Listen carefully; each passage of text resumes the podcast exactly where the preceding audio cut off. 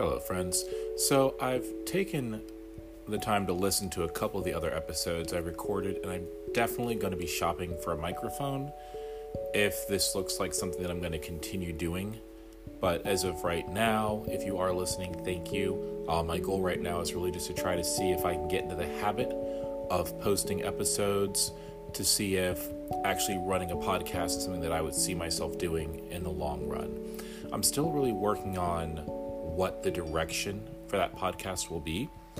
Um, so bear with me as I go on this journey. So today I wanted to talk about human relationships. I recently had a friend ask me if they should stay with or around people who say they care about them but don't show it. This is a tricky one. Humans and human relationships are complicated, at least for me. So, as most of my answers, it depends.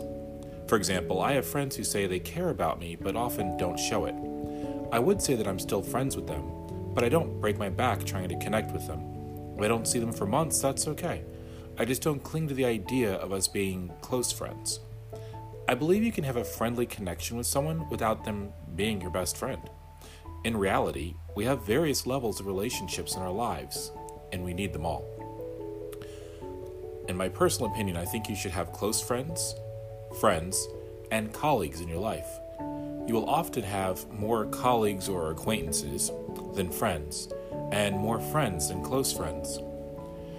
We have some people in our lives who are close friends, like the one you call when something off, awesome or awful happens, or for no reason at all.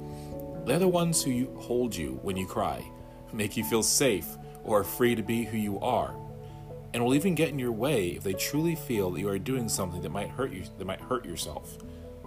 Doing something that might hurt yourself, if you're doing something that could cause harm to yourself, you know what I mean. Never let those people go. They are the ones who would walk through fire for you. These are the friendships that have no or nearly no boundaries. Next, we have the friends we see on a regular basis at social events, at work, or at school.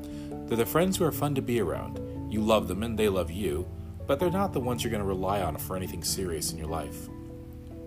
You might not be able to tell them everything, and that's okay. They're still your friends. There are just some boundaries to the friendship. You never know. When a true crisis hits, some of them might turn out to be more on your side than you realize. Then we have the people we see at events, work, like social events, or work or school, who we're cool with, but we're not going to try to hang out with them outside of where we normally see them. These people are more colleagues or acquaintances than friends. Again, nothing wrong with that. Those people make our obligations, like work or school, and community more enjoyable. Again, there may be times where they surprise you. I have had people in my life that I thought were just acquaintances who stepped up and cared for me when no one else was able to or wanted to. Now, there is another category outside of those three.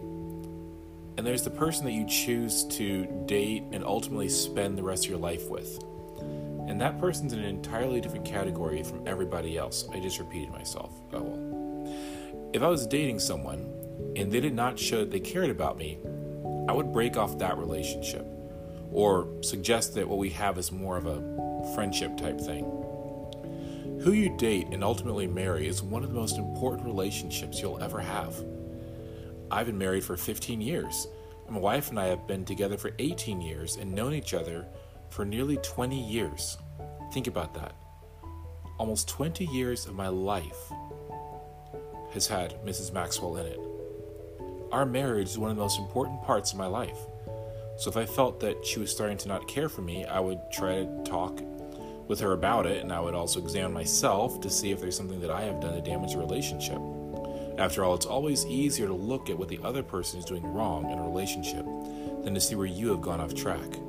Now, sometimes it isn't you, but in most cases, you need to at least pause to see if there's anything you need to work on.